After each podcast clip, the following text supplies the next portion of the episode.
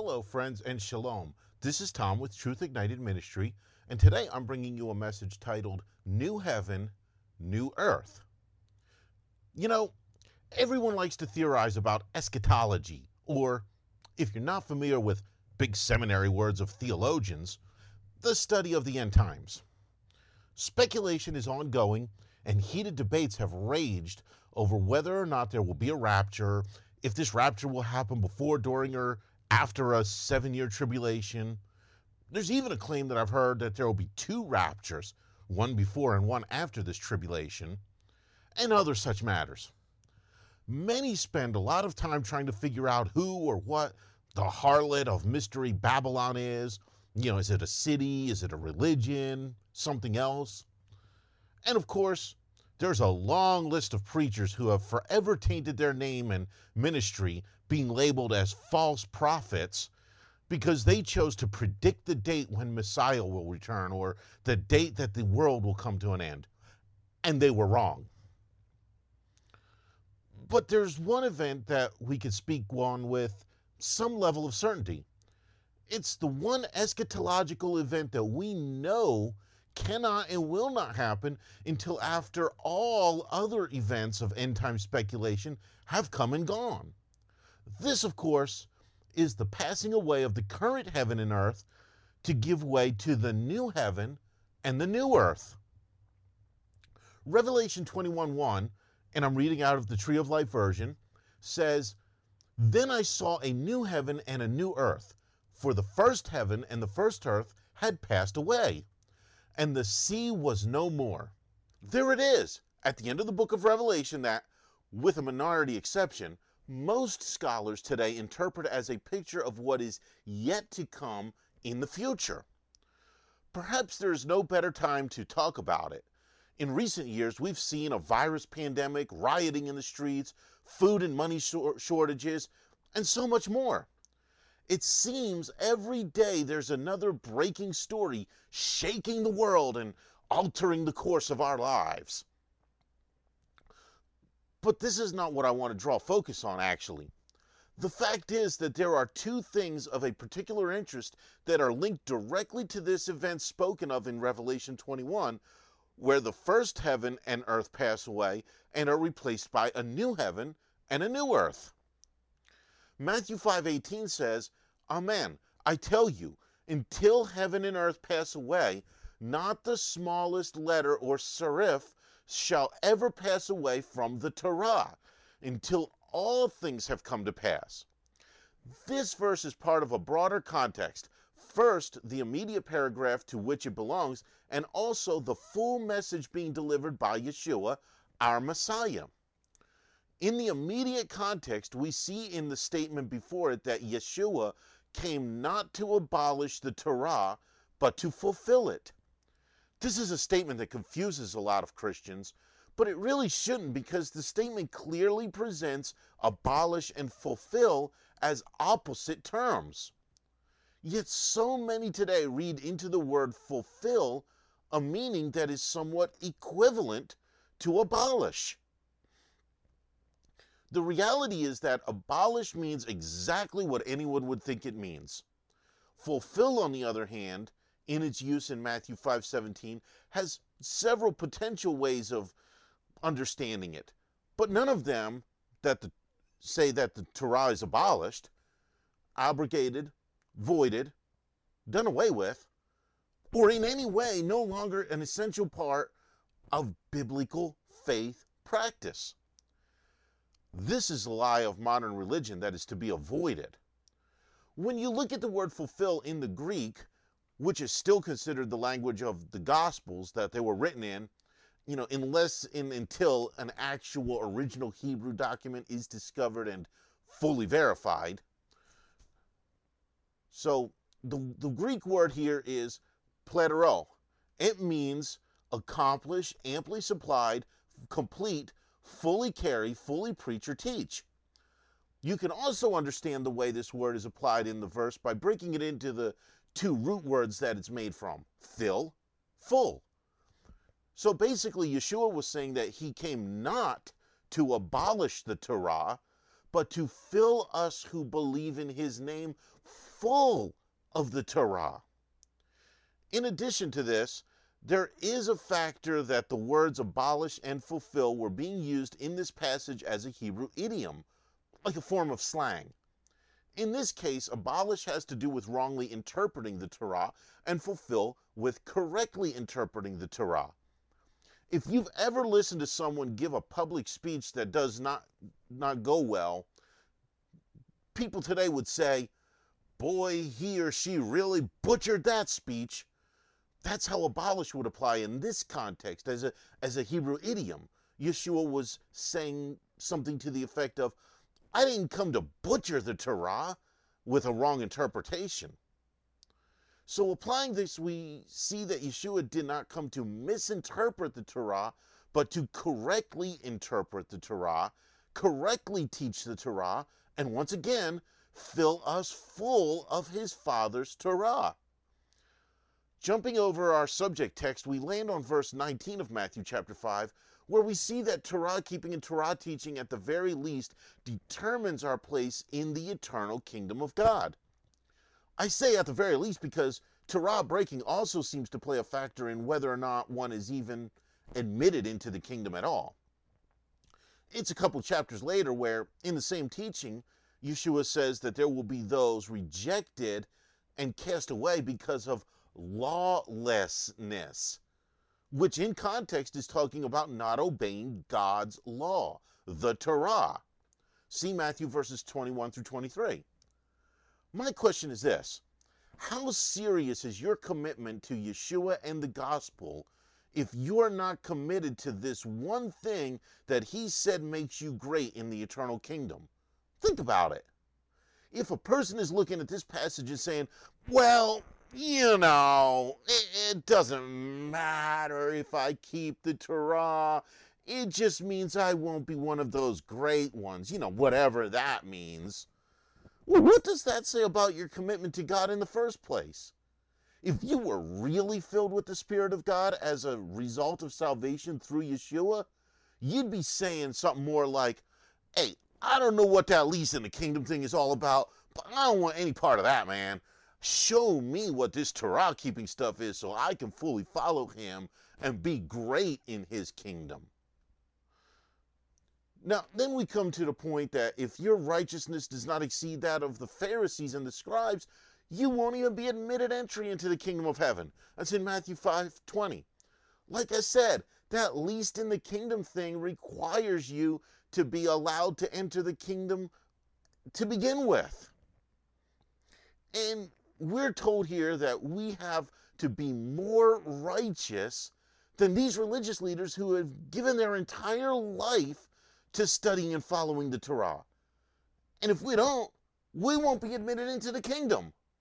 Now look, I I real I get it, man. I I understand that there's people out there today who who don't like the scare tactics and the the fear mongering and the the hell and fire and brimstone preaching that you know if you study revivals that was kind of at the core of most of them but but people don't like that today and you know so you know when we're presenting truths like this but the fact remains that scripture is clear that there are those who will be turned away by the master because of commandments they broke, because of the parts of the Torah they refuse to follow. Now, some might be inclined to this point at saying that, oh, no, no, that, that's legalism. Your salvation rides on the name of Jesus. Well, yeah, uh, salvation is in the name of Yeshua alone. However, 2 Corinthians 11:4 warns us that there will be counterfeits of Yeshua. So there needs to be a little something more to it so you know that you have the real Messiah that you are placing your faith in for salvation. 1 John 2 4 says that whoever claims to know him, to know Yeshua, but does not keep the commandments is a liar and the truth is not in them. Psalm 119 142 says that the Torah is truth. And Jeremiah 31 32 and Hebrews 8 10 says that in the new covenant, it's where the Torah is put into your mind and written on your heart. So, what John was actually saying is that if you claim to know him, but don't obey the commandments, you're a liar. And the Torah, Psalm 119, 142, the truth, the Torah is truth. The truth, the Torah is not in you.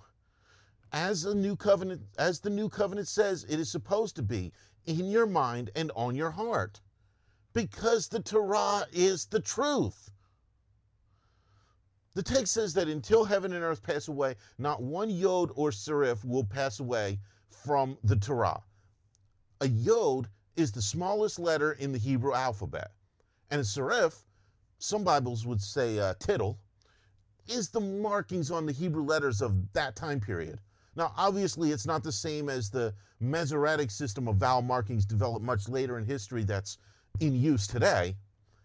But in that time, markings, also sometimes called tagin, were used in the Torah. They look like little crowns on some of the letters. Some sources describe serif as decorations on the Hebrew letters.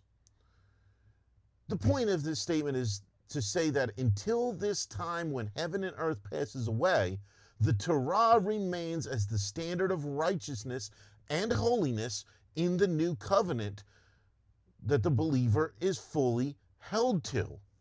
If the not under the law Christians of modern religion would get an understanding of this, they would not roll the dice on their eternity. And the reason they do this is generally absurd. They're not rolling the dice, gambling on all of God's law. They're they're doing it only on the parts of with some parts of the Torah. Most specifically, they're gambling with the judgment seat of Messiah because they want to eat unclean things like pork and shellfish. They don't want to celebrate God's Moedim. They want to hold on to their secular pagan holidays like Christmas and Easter, and you know, even in some churches they do Halloween. And, and they don't want to keep the Sabbath. And that last one, the Sabbath, leads us to the next point of discussion regarding the yet in the future passing away of heaven and earth and the establishment of the new heaven and new earth. Isaiah 66, 22 to 23 says, For just as the new heavens and the new earth, which I will make, will endure before me. It is a declaration of Adonai. So your descendants and your name will endure. And it will come to pass that from one new moon to another, and from one Shabbat to another, all flesh will come to bow down before me, says Adonai. Here we find the first biblical reference to this future new heaven and new earth. What's interesting about this is that Isaiah 66 as a whole is generally accepted as a messianic prophecy about the return of Messiah, which leads to these two verses at the end of the chapter that align with Revelation 21, verse 1. What's interesting is that early parts of this chapter in Isaiah mirror the description of Messiah's return in Revelation 19. So there's clearly no doubt that the whole chapter is prophetically speaking of the end of the age. I cover some of this in my article, The Isaiah Factor, where several detailed messianic prophecies from Isaiah are discussed.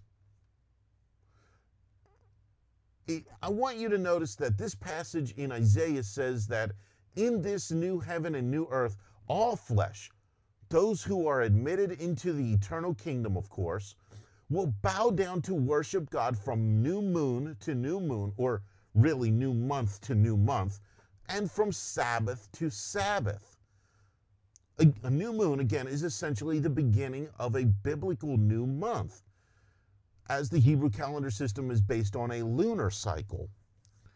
But what I find most interesting here is that this says from one Shabbat to another, or to say it another way, from Sabbath to Sabbath.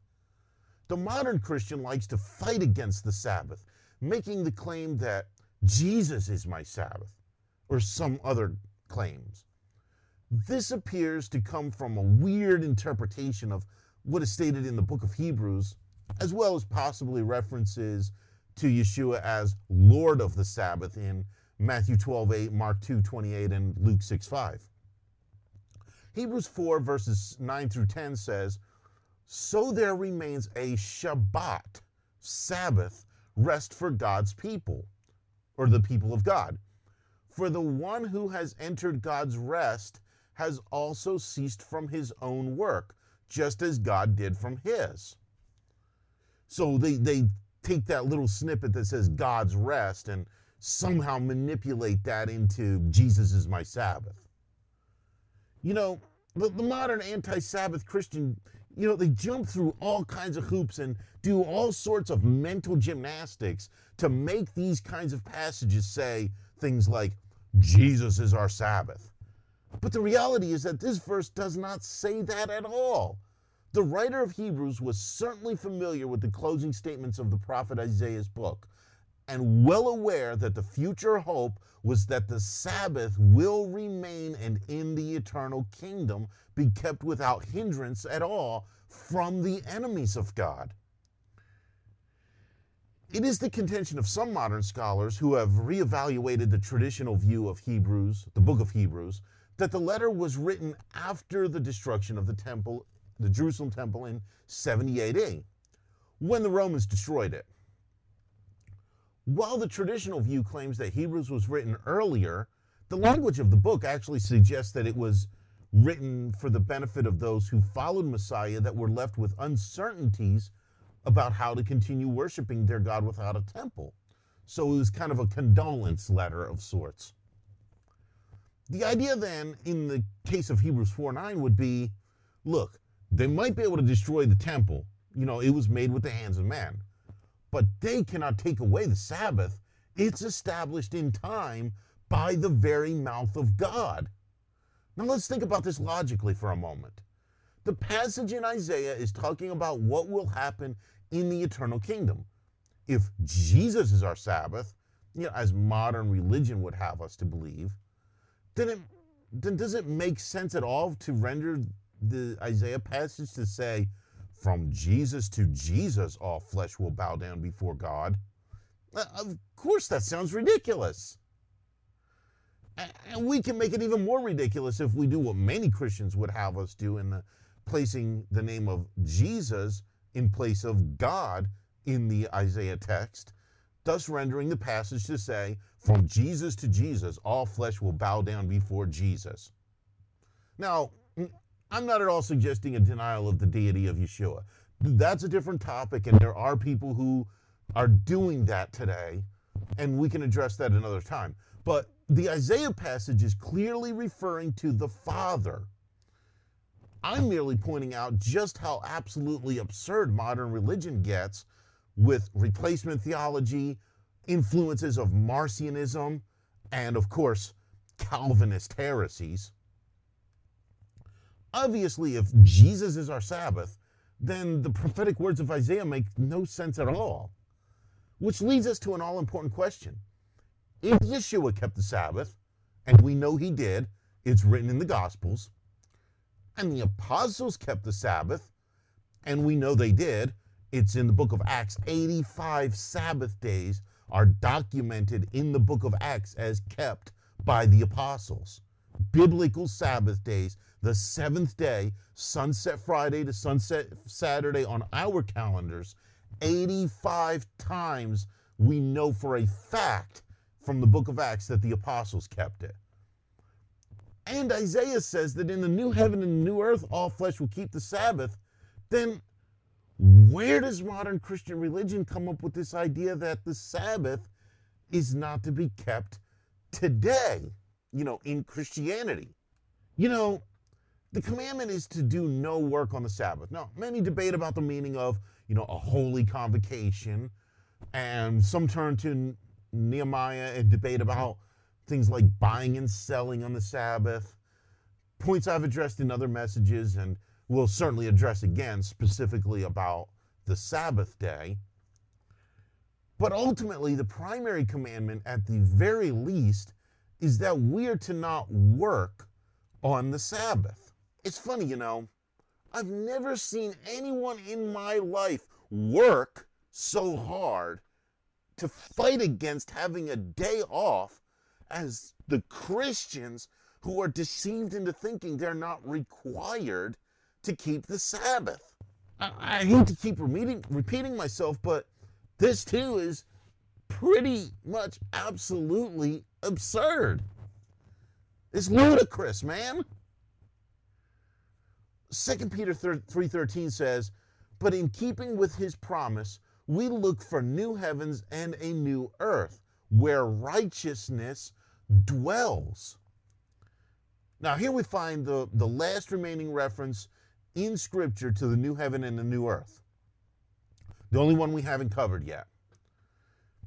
Peter refers to this as God's promise, indicating that this is our future hope in Messiah. Notice he says that in this new heaven and new earth is where righteousness dwells. Let's take a moment and examine this word righteousness. The word righteousness is an extension of the word righteous, of course. The Greek word for righteous is dikaios.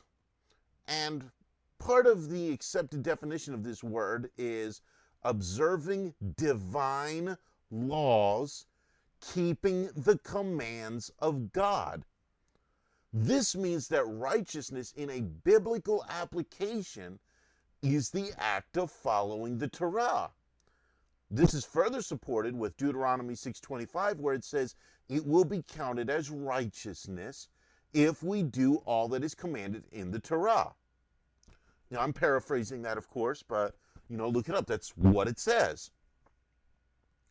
This is interesting because the Torah will then be kept in the eternal kingdom. But then what do we do with the passing away of the Torah at the creation of the new heaven and the new earth? The answer is simple, actually. We do the same thing we do with the Torah under the new covenant. The old covenant, in the old covenant, the Torah was written on parchment and tablets of stone, and the responsibility fell on the people to follow the commandments. All through the instructions of the Old Covenant, God said, You will, you will, you will. It was even the responsibility of the people individually to put the Torah into their own heart and mind. You know, just like David said, Thy word I have hidden in my heart. That was an example of the old covenant where you had to do it yourself. In the new covenant, the Torah remained the Torah, but God took on the responsibility, saying, I will, I will, I will. Even making the sign and seal of the new covenant, the fact that he will himself personally put the Torah in the mind and write the Torah on the heart of those who enter into the covenant. He also said that he will put his spirit within the new covenant believer, and his spirit will cause the believer to keep the Torah. Read Ezekiel 36, verses 26 and 27.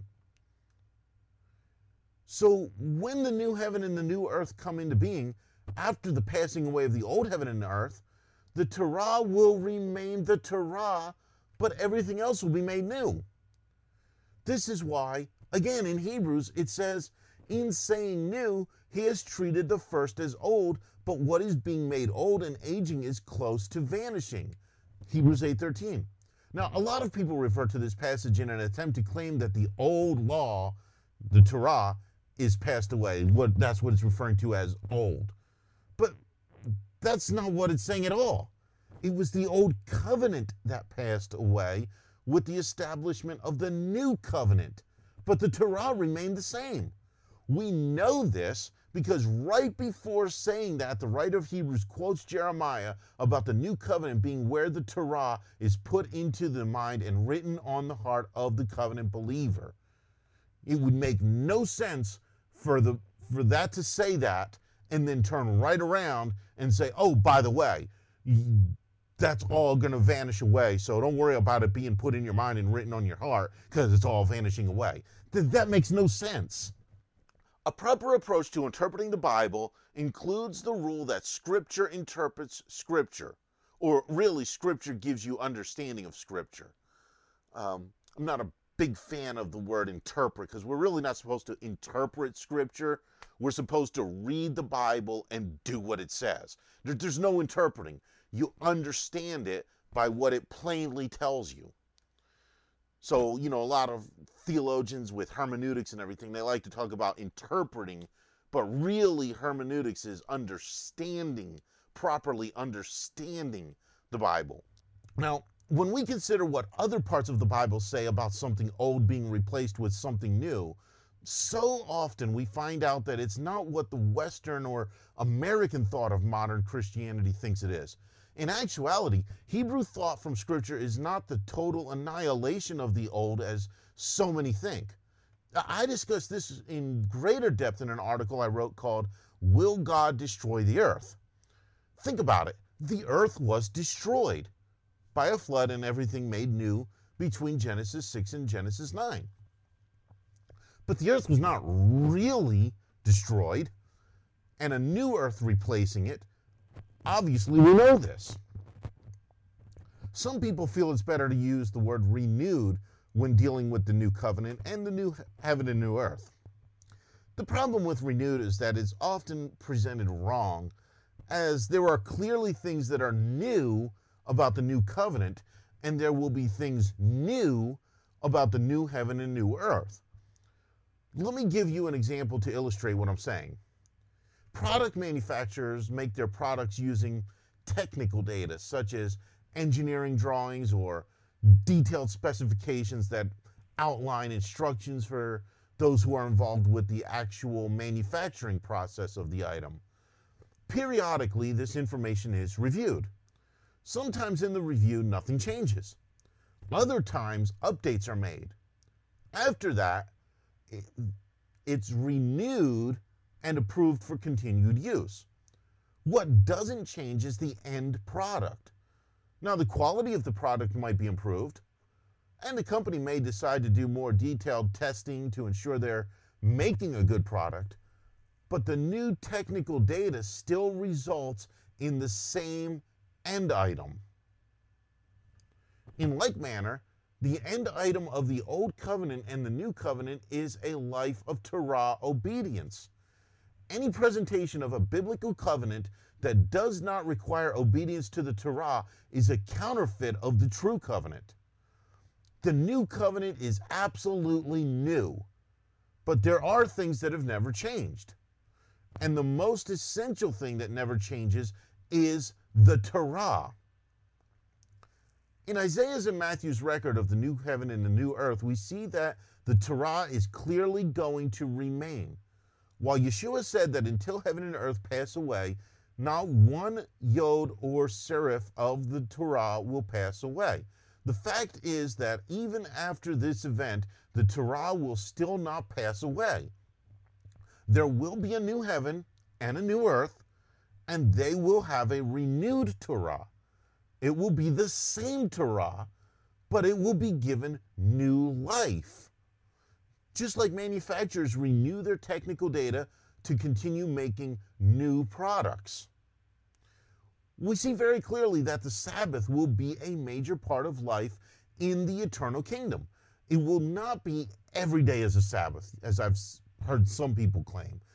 I even once heard a very misguided preacher say that every day in God's kingdom will be Sunday. You know, as if God would make every day in his kingdom the day named for sun god worship. Now, I'm not I'm not saying Sunday church services are sun god worship. That's a whole different study we'll talk about another time. But the name Sunday is actually named for sun god worship. God's not going to call anything in his kingdom Sunday. I promise you that. Isaiah's prophecy is very clear that there will be months and weeks from one new moon to another and from one Sabbath to another. All who enter into the kingdom will worship God. To say that every day will be a Sabbath would be like saying every day will be a month when, when you consider both weeks and months are highlighted in the Isaiah passage. Righteousness is the act of keeping the Torah. If your righteousness does not exceed that of the Pharisees and scribes, said Yeshua, you don't get to enter the kingdom. But then Peter tells us that life in the new heaven and the new earth is where righteousness dwells. So we have to be righteous, Torah observant, to be admitted into the eternal kingdom, and then we will be righteous, Torah observant, after we are admitted into the eternal kingdom. You see, the only logical conclusion in all of this is that modern Christian religion is confused, and the preachers, whether they know it or not, are lying to people and deceiving them from embracing the very keys of the kingdom. Always remember that in Genesis 3, verses 1 through 3, it reveals to us that it is the serpent that leads people to questioning the commandments of God. What did he say? He said, Hath God said? Did God really mean it? Did God really say don't eat that fruit on that tree. In Revelation 12 9, it, it tells us the exactly who that ancient serpent is Satan, the devil. Make no mistake about it, Satan is the serpent, and anyone who tells you you do not have to keep the Father's Torah as a Christian is a servant of Satan, the ancient serpent. Let me clarify that for you. Most Christian pastors today are servants of Satan, preaching a heretical message against full Torah keeping. And here's an even more subtle deception creeping into churches. With the growing interest in Torah keeping, many Christian pastors who, who want to appease the masses are teaching, well, it's, it's not wrong to follow the Torah you, you know, under under old Christian theology, they said, "Oh no, you better not follow that Torah, or else, you know, you've fallen from grace and you've voided the work of the cross." But, but now, now they're seeing the interest in in the Torah keeping. So, so they're saying, well, you know, it's it's really not wrong to follow the Torah. You know, if you if you want to, you know, there's there's no real harm in it. But but don't you dare say that it's mandated. They'll say that the food laws are a good idea for your health, but they'll not go as far as to admit that Revelation 21:8, for example, where the abominable or detestable in some translations are on the list of people who have a place in the lake of fire. Essentially, it says that eating unclean animals, you eating their flesh, may send you to hell as the act of eating unclean meats is repeatedly called an abomination or detestable in Leviticus 11 and Deuteronomy 14. They'll say that, you know, it's it's fine to keep the Sabbath or or they, they might say, you know, you you should keep a Sabbath, you know, making it a concept where you can, you know, work in your day of rest whenever whenever it's convenient for you. So, you know, if you're if your job gives you Tuesday off, well, you can just make Tuesday your Sabbath. Well, that's not biblical. You know, but but just, you know, you can do that, but just don't you dare try to say that it's mandatory to keep the Sabbath. Don't say that to the followers of, of Jesus, Yeshua. They promote the feast as a good way to um, grasp the cultural context of Scripture and the Jewish people who wrote the Bible. And some, you know, sadly, have made the, the feast days into just another one of their gimmicks to sway people into giving them money. You know, I've, I see this all the time, especially these big ministries. They're, they're now saying, well, everybody's interested in the, the feast days, so, so we're to promote the feast days. And, you know, it says to give an offering, so we're to make that, we're to spin that to say that, you know, you need to sow money into our big ministry in order for God to bless you. And oh, here's a big list of blessings that we pulled out of uh, some random part of the scripture. And if if you give us X amount of money for your Passover offering or your Feast of Tabernacles offering, God will give you these blessings and rattle down the list and however many they found in that particular time. And, and that's, that's all just a gimmick. That's just people twisting scripture. Let me help you out a second here. Just, just a side note before I continue on here. The offerings, you study it out. Read about the feasts in the Torah. The offerings for the feasts are the food that you prepare and eat in thanksgiving to the Father's provision. Okay, it repeatedly says an offering made by fire. You don't make money by fire. You know, but, and they do all this, and they, they say that it's okay to keep the feast if you want to, but, but they, you, you don't want to impose them on their Christian congregation nor do they want you to demand the abandoning of secular pagan holidays like Christmas and Easter or even Halloween in some some of these churches. Actually, a lot of these churches today are doing even Halloween. They know it's they know that Halloween is demonic, but they do it anyway. They say, "Oh well, we're not really doing it. We're just having an alternative, and you know, we're gonna call it Hallelujah Night or." Or fall festival, and we're going to have the kids dress up in friendly costumes and and we're going to have a trunk or treat instead of trick or treat. So we're going to do it out the back trunk of our cars and you know, look, these people are not following the Bible. They are a demonic entity. Period. This is all in extreme error as it is telling people they don't really have to obey the Bible. It's, it says, you know, you can obey the Bible if you want to. You can mix the holy with the profane if you want to.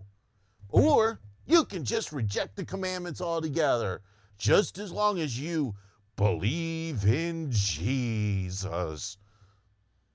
You'd best watch out for these wolves in sheep's clothing that have been sent by Satan to deceive the masses.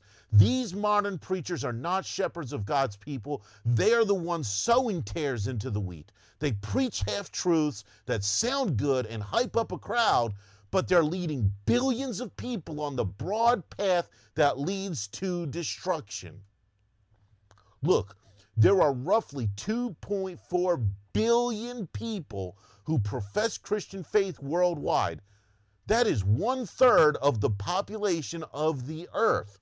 I assure you that the narrow path our Messiah spoke of, the one he said few would find, is not a religion that claims one third of the world's population, especially when that religion is not teaching people to follow the whole Word of God the apostle said that all scripture is inspired by God and useful for teaching, reproof, for restoration, and for training in righteousness, so that the person belonging to God may be capable, fully equipped for every good deed.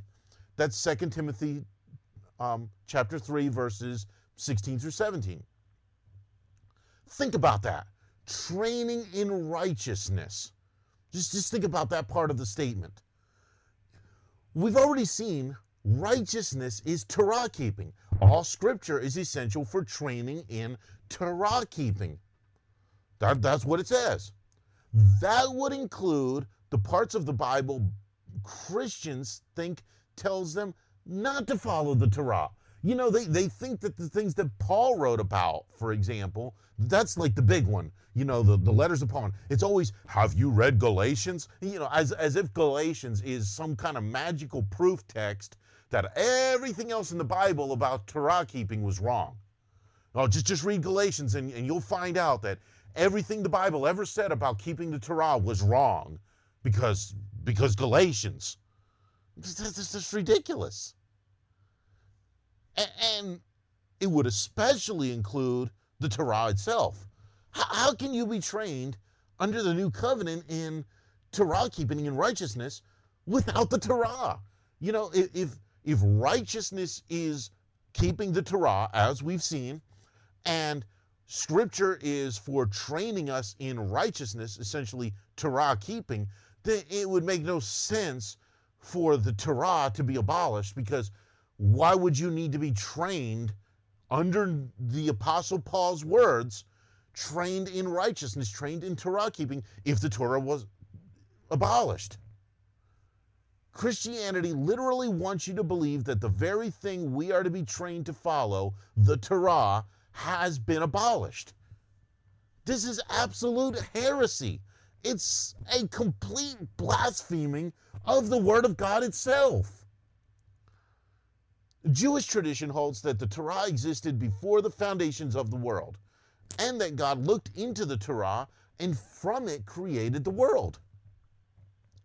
In a Talmudic period midrash titled Bereshit Rabbah, the Great Genesis, it is stated, So too Hashem gazed into the Torah and created the world. Now, this is not to say that I endorse rabbinic and Talmudic beliefs, but it is interesting that this is a long standing belief among the rabbis. After all, it was the Jews, not Christians, who wrote the Bible. Think about that. There, there is not a single Bible writer who was a Christian. We get into that another time. Assuming that the rabbis are correct about this, then the Torah was used to create the world that we live in and is the foundation for all life on earth. The Sabbath, which is established in Genesis 2, continues into eternity. I've shown in numerous past messages that such things as the food laws, farming laws, and hygiene laws are all woven into the design of creation, and breaking these commandments negatively impacts all life on earth. To close this out, simply put, the more you learn about the importance and role of the Father's Torah in the world we live in, how it is a series of instructions that are the keys to life on our planet and the keys to His kingdom, the more you will see how wrong modern Christianity is in rejecting it. If you want to live in God's eternal kingdom where the heaven and the earth will be made new, you need to follow the Torah. For it is that narrow path that leads to life. Sadly, we live in a world where every Christian has it. It's in their Bibles. And yet, still, few find it. Don't be that person. Commit to truly serve your God through following His Torah. Hey, friends, I want to thank you for taking the time to listen. If this message has impacted you, please feel free to share it with others. If you're interested in more teachings like this from Truth Ignited Ministry, be sure to check out the website at www.truthignited.com and follow Truth Ignited on Facebook, Twitter, and Instagram. We'll see you next time. Blessings and shalom.